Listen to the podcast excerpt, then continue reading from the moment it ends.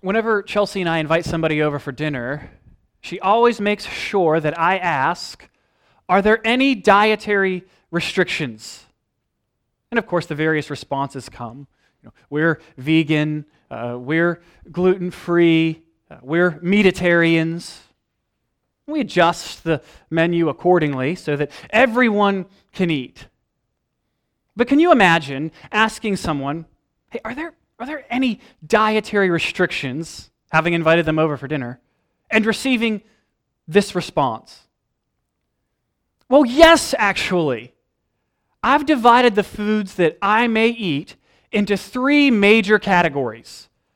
There are foods that I can eat from the land, from the, the waters, and from the sky.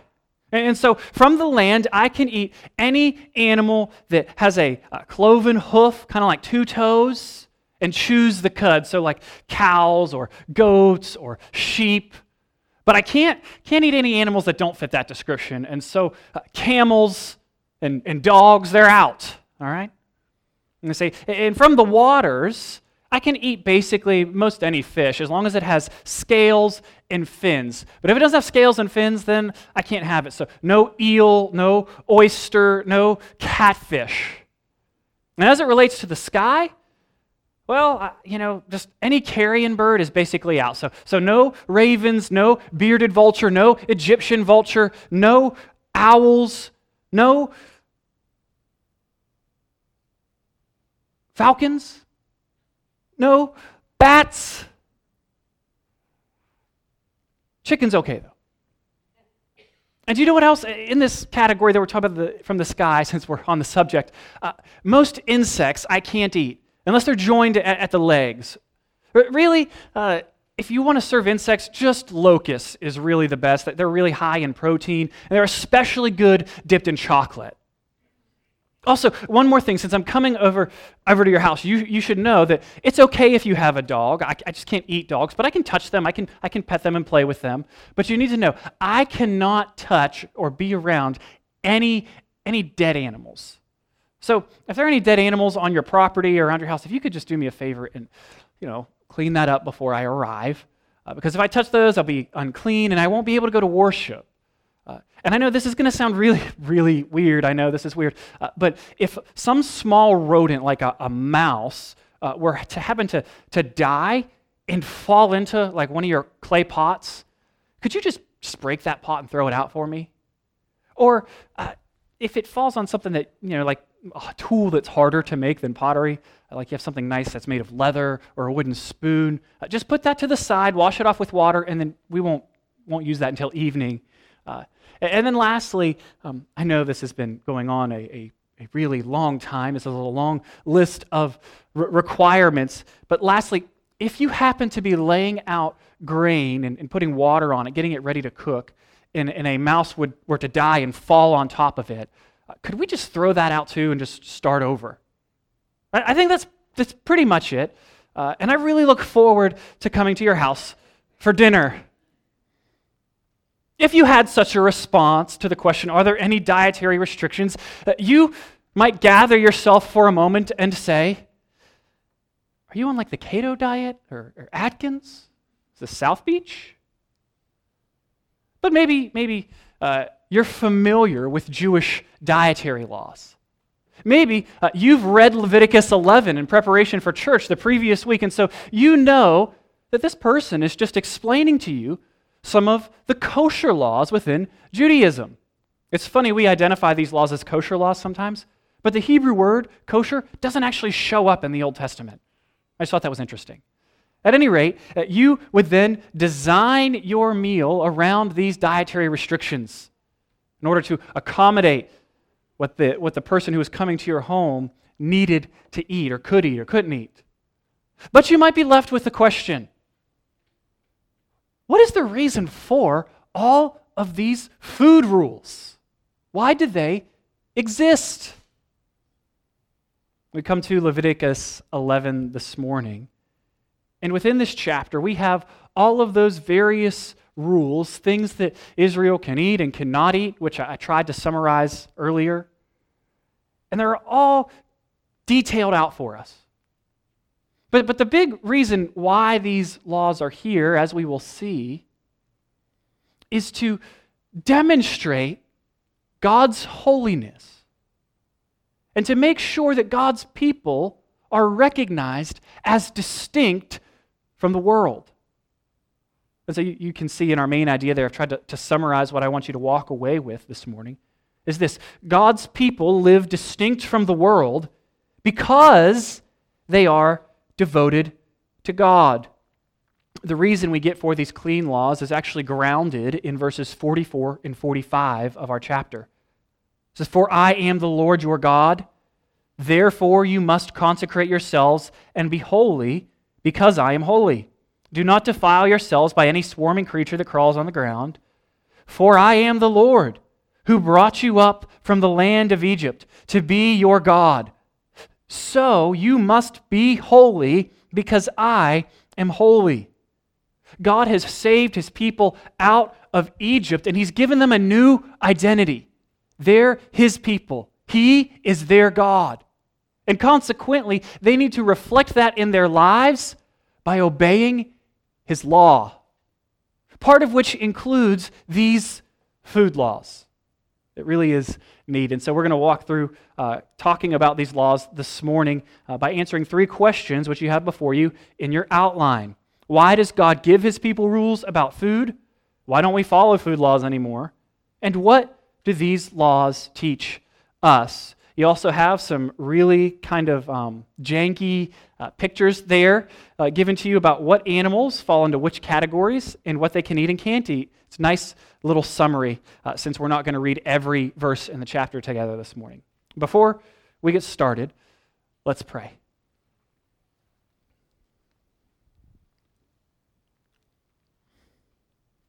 Father, we thank you for this privilege of coming together and hearing from your word. So many generations before us did not have access like we do to your word. We thank you for this great privilege. We acknowledge that men and women were burned alive and martyred so that we could have this word from you in our own language. God, we pray that as we read difficult portions of Scripture that seem so foreign to us, passages like Leviticus 11, that you would put the scent of their flesh in our nostrils. That we would remember what it costs for us to have the Word of God in our hands that we would rightly value it, not as a book that collects dust on our shelves, but that we would come going, These are the very words of God. I do not live on bread alone, but on this word. Father, we pray that you would speak to us now. We ask it in Jesus' name. Amen. So, to understand this whole section, it really kicks off what are going to be a few chapters in Leviticus on ritual cleanliness and, and ritual holiness. And what ritual holiness does is it, it guides the people about what they can do and where they can go as it relates to worship.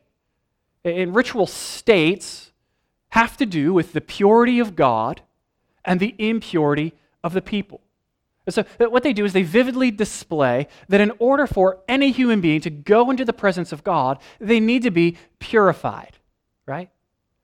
And so, they, they teach us about God's holiness and our sinfulness. And typically in Israel, there are three ritual states they are the impure, sometimes called the unclean, the pure, often called the clean, and the holy, right? So, you got impure, pure, and holy. And you could fall anywhere along this uh, kind of line.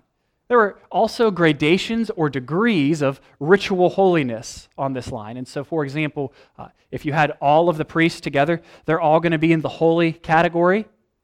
But the high priest is going to be even more ritually holy than the other priests. With me? And still, we have each of these sets are kind of, they're distinct, and you could move from one sphere to the other. You can move from being pure or clean to being impure or unclean. And how that happened was basically how well you adhered to these laws that are laid out in Leviticus. And so it tells you where you can go and what you can do as it relates to worship. So you can't, as we saw in Leviticus 7, when you're uh, eating the fellowship offering, you've offered it for, for yourself, and you're just sharing in relationship with God. If you're impure, you can't eat that food. You can't eat at God's table and share God's food if you're impure. And so if you're in this ritual state of impurity, then you can't eat. So it's similar, similar if you want to think of it like a hospital or in terms of physical health. If you have the flu, you can't stroll into a hospital and hold a newborn baby. Right? And if you're healthy, you can do that. You can go into the hospital and hold a newborn baby. Or if you are in the hospital and you're healthy, but you're not sanitized, you can't go into the operating room. But if you're healthy and sanitized, well, well, then you can go into the operating room. Similarly, ritual states have to do with where the people of Israel can go. So there's clean space, typically before the Lord think it's important to note at this point that ritual states teach about God's holiness, but they do not reflect a person's moral status. You with me? So it was possible to be ritually unclean, but also in complete devotion to the Lord. So, for example, when this might happen, um, if you had a relative pass away and you were with them at their bedside and you wanted to do funeral preparations. This would be good and right of you to do, and good and right for you to mourn. But it would also make you ritually impure for a period of time. And so you couldn't go and offer sacrifices. You couldn't go to worship before the Lord for this particular period of time until you were made clean. Other things that are normal everyday activities also would result in uncleanliness or impurity. So, sexual relationship between a husband and wife, that would leave you impure for a little bit of time. That's good and right. Childbirth, yeah, that would leave you impure a little bit longer. And these are, these are good things, right? God said, go, be fruitful, multiply. And so it's not that uh, the ritual laws correspond hard and fast to someone's sinfulness. So, in the same way, uh, if you get the flu, it's not a commentary on your moral character, right? You've got the flu. And so it's possible to be ritually impure without it reflecting your moral character. In fact, it's possible that some people could be ritually poor, ritually um, pure, and morally a mess. Right? We saw that with the Pharisees in the New Testament. But all of these things about ritual status, all of it has to do with teaching about the holiness of God, which speaks to his distinction his uniqueness. He's the only God like him, there's no one like him, and his goodness and his purity.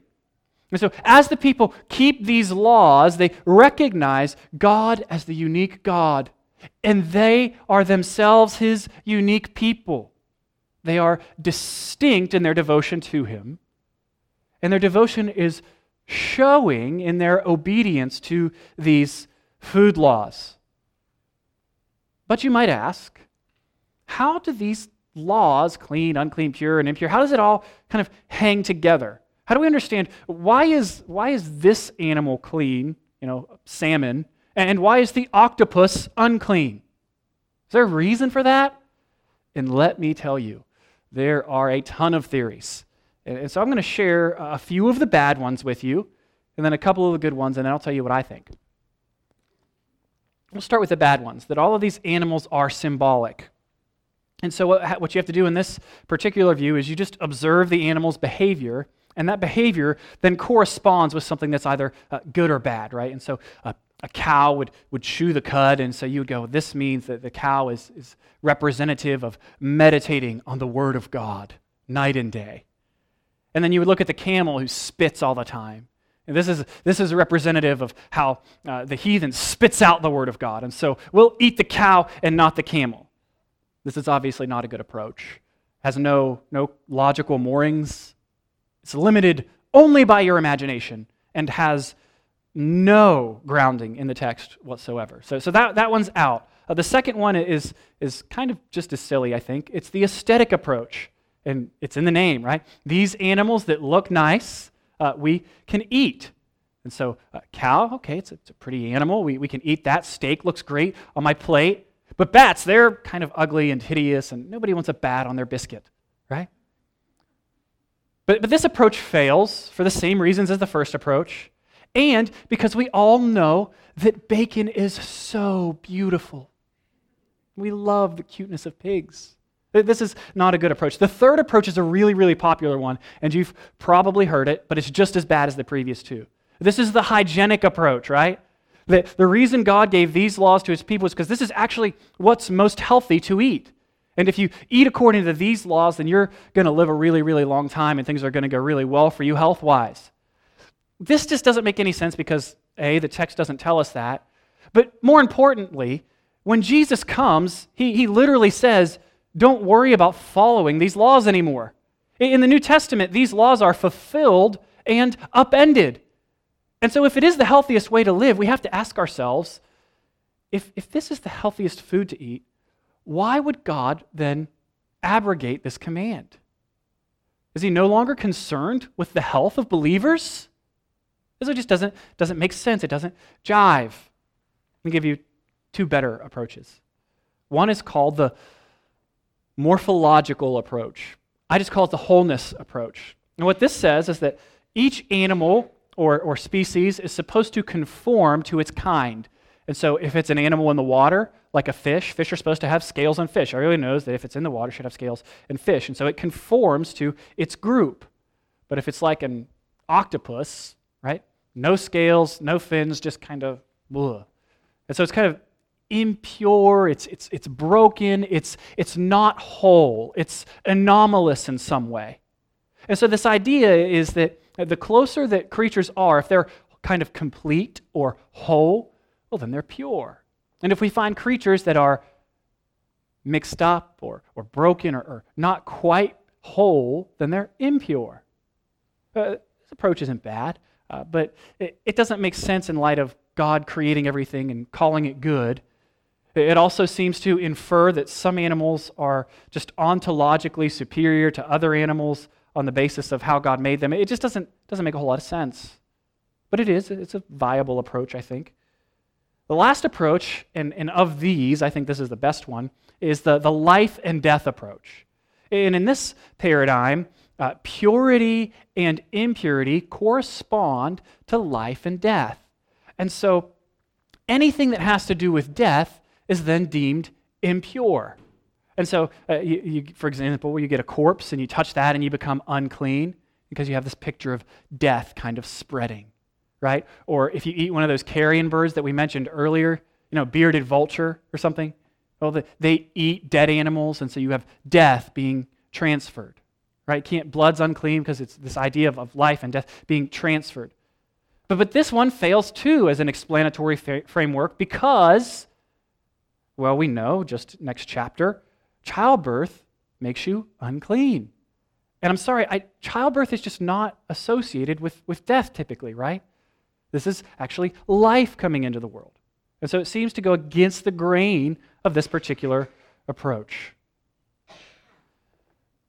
And so, when there's so many varying perspectives, you go, well, what, what is the answer? What ties all of these things together? And let me tell you, I think uh, it's really simple, much simpler than, than all the approaches I've outlined for you. The, some animals are clean and some are unclean. Uh, some articles of clothing, as we see, will be uh, acceptable, others will be unacceptable, all because God says so. And parents everywhere rejoiced. It's true, it's true though. The reason that we're given in this chapter that they're to follow all these food laws is in verses 44 through 45. And it's because God has said so. And this is the way He has determined that His people are going to make themselves distinct from the nations around them. This is the way His people are going to demonstrate their devotion to Him. And it's not the first time that God has done this, given a law or a rule without a thorough explanation, right? Just, just think back to the beginning of your Bibles. It gives a dietary restriction to Adam and Eve. You can eat of any tree in the garden except for the tree of the knowledge of good and evil. I don't think there's anything inherently wrong with the tree of the knowledge of good and evil. I mean, it exists before evil does. And yet they're told not to eat from it. If you eat from it, you're going to die. But they're just told not to eat from it. And yet they eat. And so the point here is that God doesn't have to offer us an explanation for all of his laws or all of his rules. He is God. He owes us no explanation. We don't need to know the reason why God says something in order to obey God. Children, this is a really great lesson for you. Kids, if your mom or your dad tells you to do something, you don't need to know why. You just need to know that mom or dad told me to do this, and so you obey. Likewise, Christian, we don't need to know why God says to do something or not to do something. We just know that He's said it. And even if we don't like it, our job is to obey it. Yes, try to understand it but ultimately obey it. The posture is obedience. So these laws are there because God has said so. And these laws are actually would serve a great purpose, especially in regard to these food laws. They would remind the people of their identity. Look back at, at verses 44 and 45 of chapter 11. lays out all these laws and then says, For I am the Lord your God, so you must consecrate yourselves and be holy because I am holy. And then verse 45 For I am the Lord who brought you up from the land of Egypt to be your God.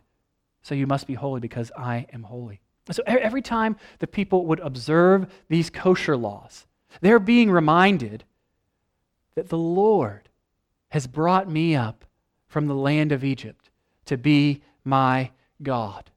They are reminded that God has sla- saved them out of slavery and made them sons.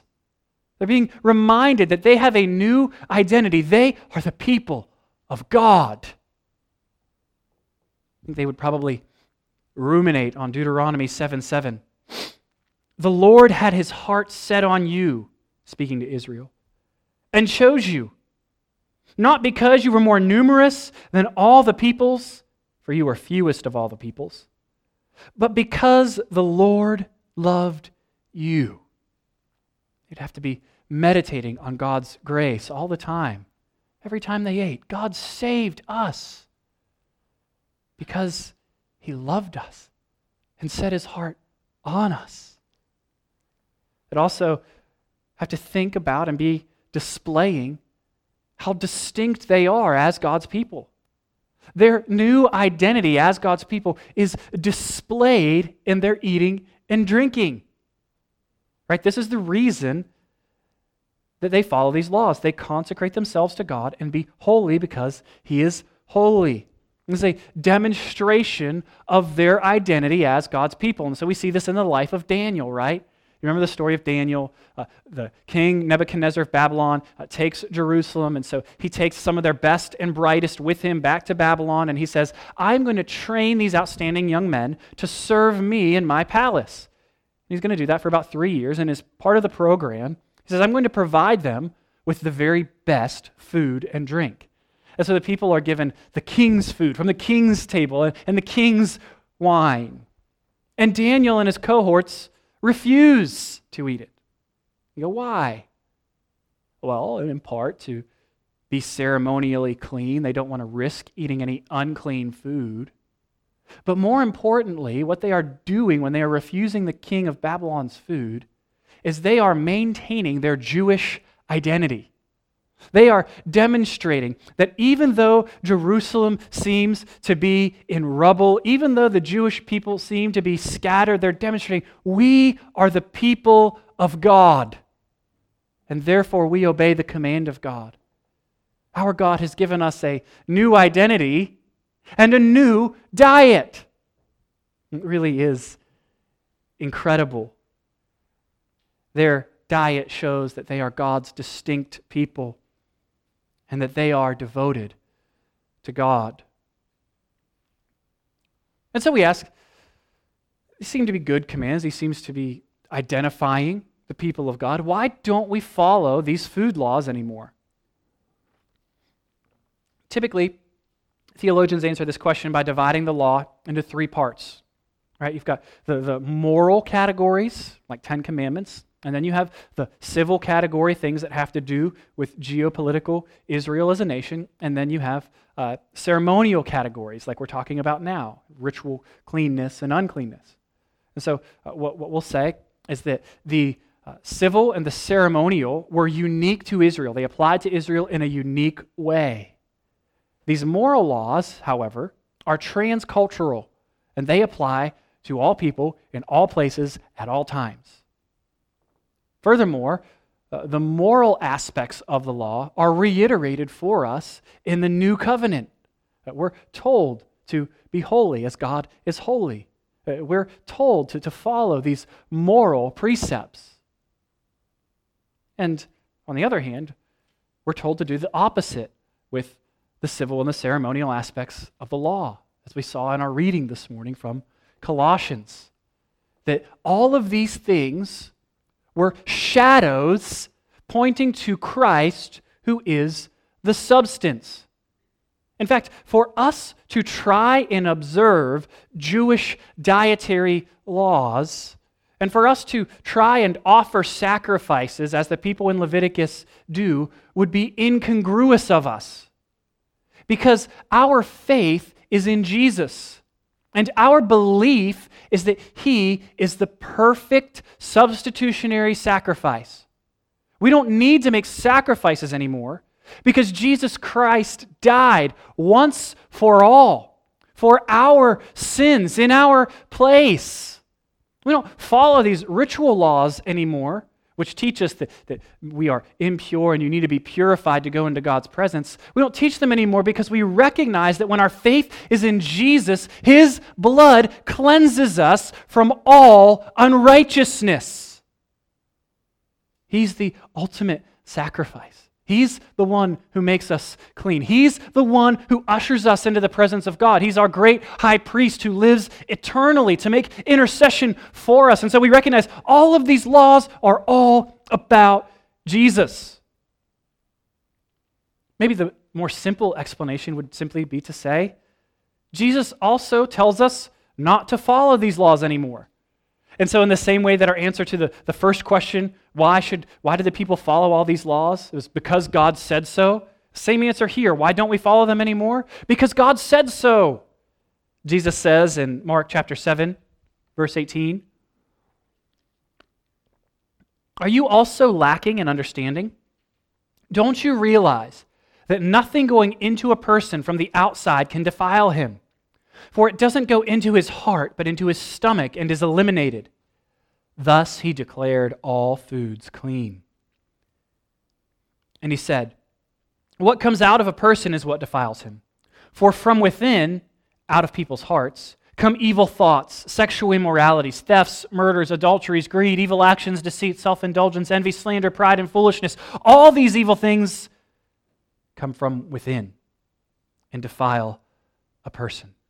And so Jesus talking to the Pharisees here, they're complaining because his disciples didn't wash their hands, which were, was an extra biblical law the Pharisees had employed to try to prevent them from breaking the actual law. And, and Jesus says, uh, You guys are concerned with hand washing, but you're not concerned with your hearts. You're concerned with getting your hands clean, but you haven't grasped what the ritual is meant to teach. The ritual is meant to teach that God is holy and that you inwardly need to be holy. You've understood the outward expression of washing your hands, but you've misunderstood the parable. You've misunderstood what the picture is teaching. That you need to be pure, not externally, but internally. Saying to the Pharisees, You guys look great on the outside, but on the inside, you are full of death. The same thing he says in Matthew 23. It's like, You are whitewashed tombs. You've not been made pure. Jesus says, The point of these laws is to point you to me because you need to be cleansed of sin. You need to be made pure so that you can go before God. There are other places in the New Testament that teach us about how these laws have been fulfilled in Christ and are no longer binding on the church. I think my favorite is uh, in Acts chapter 10. You remember Peter is on the, on the roof and he's praying right around lunchtime.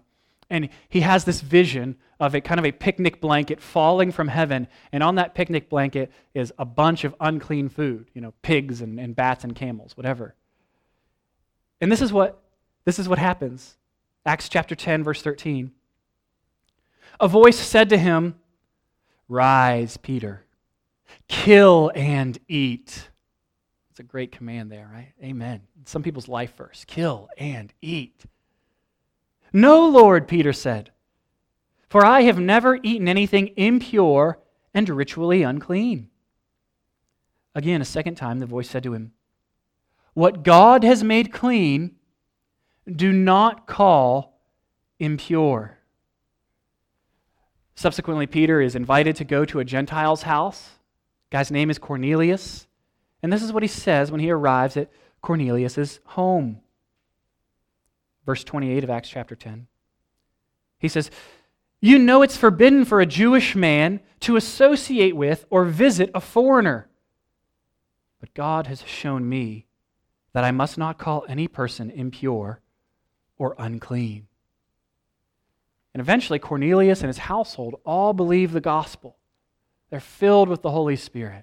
They're baptized upon a profession of their faith. And you see, you see what God is doing. He's saying, part of the way that, that my people used to be made distinct was by following all of these ritual laws. These were the people of God. They abided by these kosher laws. And now, in the New Testament, in the book of Acts, as the gospel goes forth, God is saying these laws are now unnecessary.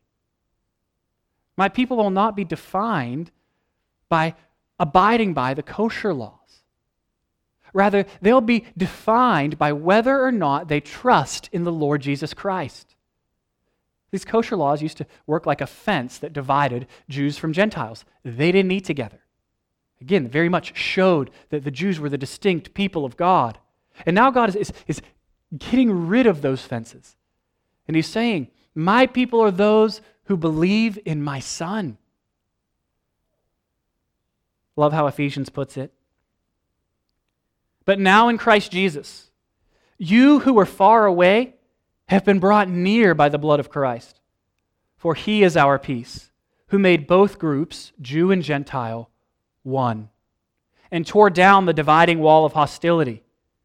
In his flesh, he made of no effect the law consisting of commands and expressed in regulations, so that he might create in himself one new man from the two, resulting in peace. He did this so that he might reconcile both to God in one body through the cross, by which he put the hostility to death. He came and proclaimed good news of peace to you who were far away, that's Gentiles, and peace to those who were near, Jews. For through him we both have access in one spirit to the Father.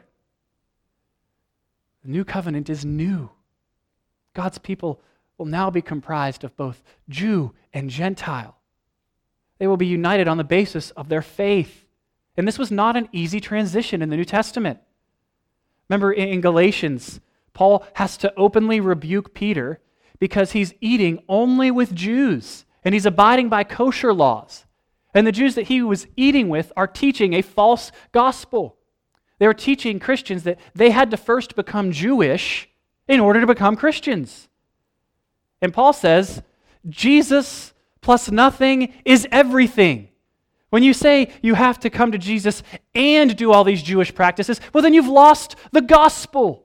Is that famous line if anybody preaches you eh, to you a gospel that is other than the one I've preached to you, that you are saved by faith in Christ alone, let that person be anathema. Let them be accursed. Let them go to hell. This is what Paul says.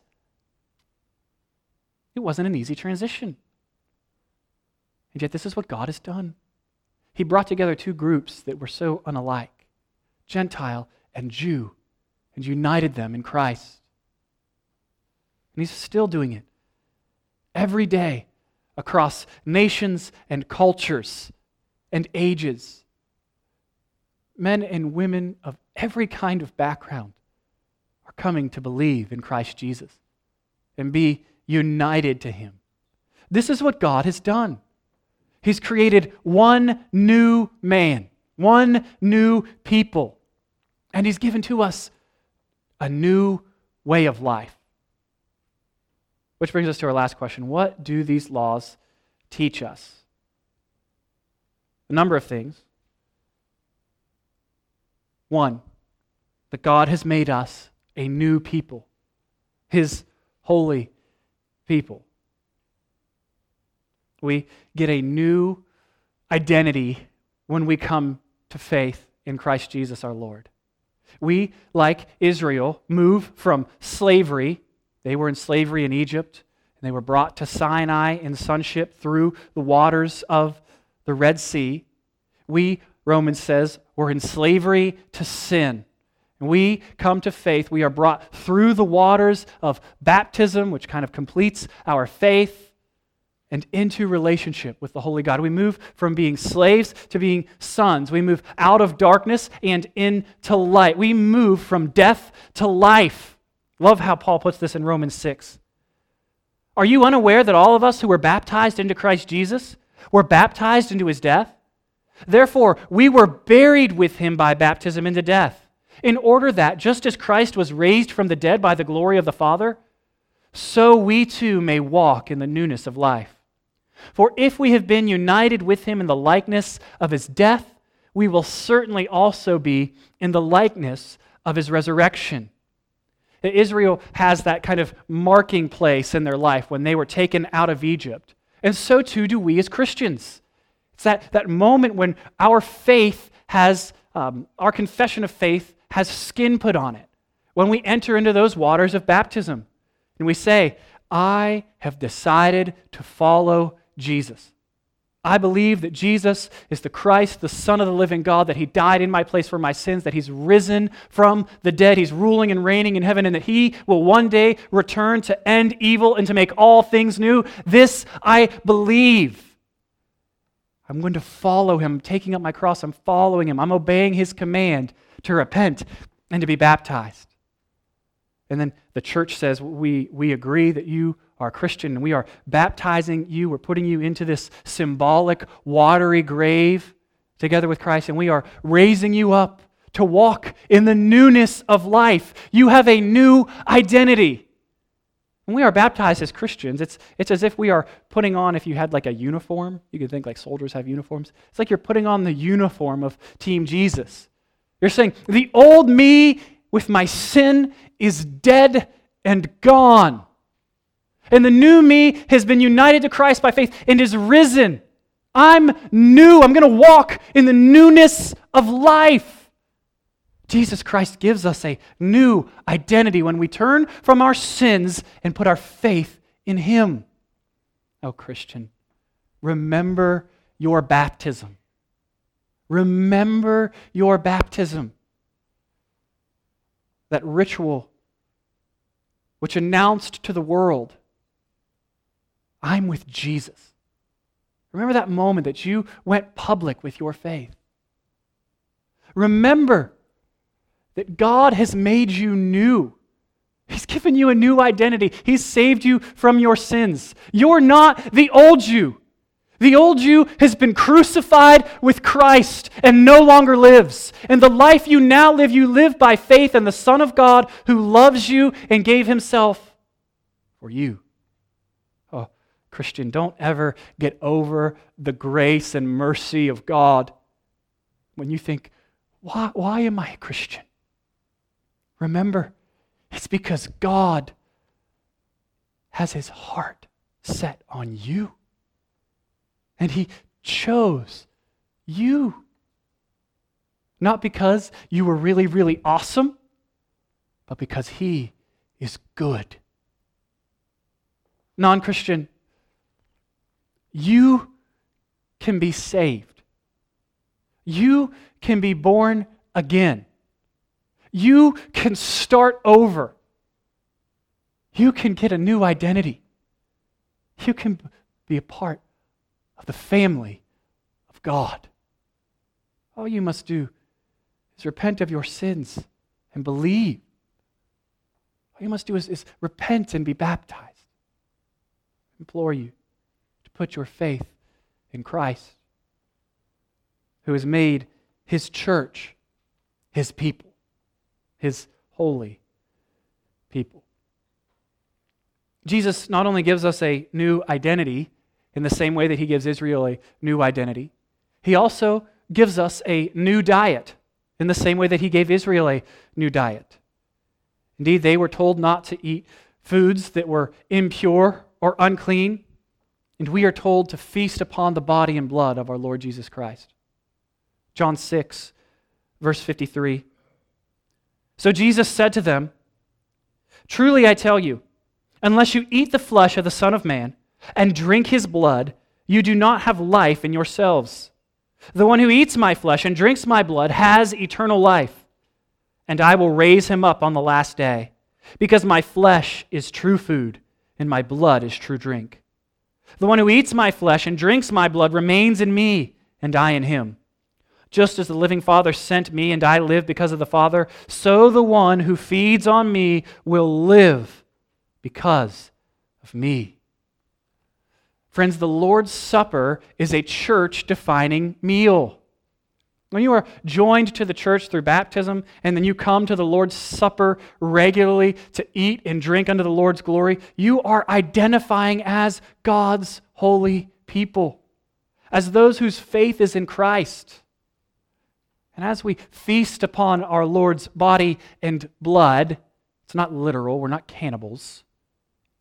As we feast upon the Lord Jesus Christ, we are reminded of our devotion to Him and our dependence upon Him. It is He that sustains us through life. It is Jesus who binds us, the many, into one body by His one Holy Spirit. Oh, church, the Lord's Supper is a defining meal It says, These are the people of God. These are those who have faith in the Lord Jesus Christ. Encourage you, do not come to the Lord's table casually. We are told in 1 Corinthians 11 that it is possible for us to partake of the Lord's Supper in a manner that is unworthy. We are told that judgment comes to those who take this supper in unbelief. That judgment comes to those who partake of this supper without repentance. That judgment comes to those who, who eat and drink of the Lord's Supper while indifferent to their brothers and sisters in Christ. Was a problem in Corinth, remember? Rich folks didn't have to work as much as the poor folks, and so they showed up and got drunk and ate all the food up, and then the poor folks showed up late. And Paul said, When you get together to take the Lord's Supper, you're not taking the Lord's Supper at all. When you gather together, it's not for the better, it's for the worse. And he rebukes them. He says, Take mind, be thoughtful when you come to the table. You are feasting upon the body and blood of the Lord Jesus. I don't say that to scare you away from the table, Christian, but to encourage you that when you do take, that when you do drink of the blood and eat of the body, that you do so considering the body of Christ, your brothers and sisters. That you do so having repented of your sins. Pray that you would come to the table seriously joyful that you would be sober as you thought back to Jesus dying in agony for your sin, for you. and that you would also be joyful as you contemplated his resurrection and look forward to that day when he returns and promises us that we will eat and drink together in celebration at the marriage supper of the Lamb, which is just a, a wonderful illustration for marriage. When Jesus and his people are together again, fully in the new earth. Come seriously joyful. We are new people. We have a new diet. And we are to live in the newness of life. We are to be holy as God is holy. I mean, can you imagine being in Israel with, with all of these various ritual laws about purity and impurity? Can you imagine what that would be like? Just, just if, you, uh, if you want to do this, you can take, do an experiment. This week, you try, we'll just do the food laws. You try to live by just Leviticus 11. You can incorporate some of the clothing laws later where you're not allowed to have a mixture of textures, right? You just have to wear cotton shirts all week. And think, man, what do I learn? Think if we had to live like the Israelites, we would think about holiness all the time. I don't know how much we think about holiness now. I mean, in Israel, it would be nay impossible not to think about God. You wake up in the morning, and there at the center of the camp is the smoke billowing up from the morning sacrifice, the burnt offering, and the smoke would continue to roll up all day. You'd be reminded, I'm a sinner. I need a Savior. I need a substitute. God has provided one. Then you would go to eat your breakfast and you'd have to think about is this kosher? Is it not kosher? Is it pure, impure? Uh, my clothes, I'm picking up my clothes, pure, not pure. Oh, um, you know, hey, she's pregnant. Is she going to be impure over the next few weeks? Uh, on down the line, you, you would not be able to get away from this idea that some things were going to land you in a ritually pure state, which would allow you to worship, and other things would put you in a ritually impure state, and you were responsible to know which state you were in. You would be thinking about holiness all the time. And the, the point here, friends, is that we should be thinking about holiness all the time. These laws show us that God rules over all of life, that God is indifferent to nothing.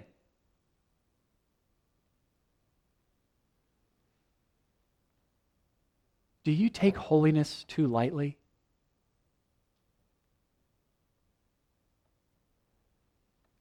I wonder what it would be like for us to wake up in the morning and go, I want to be holy as God is holy.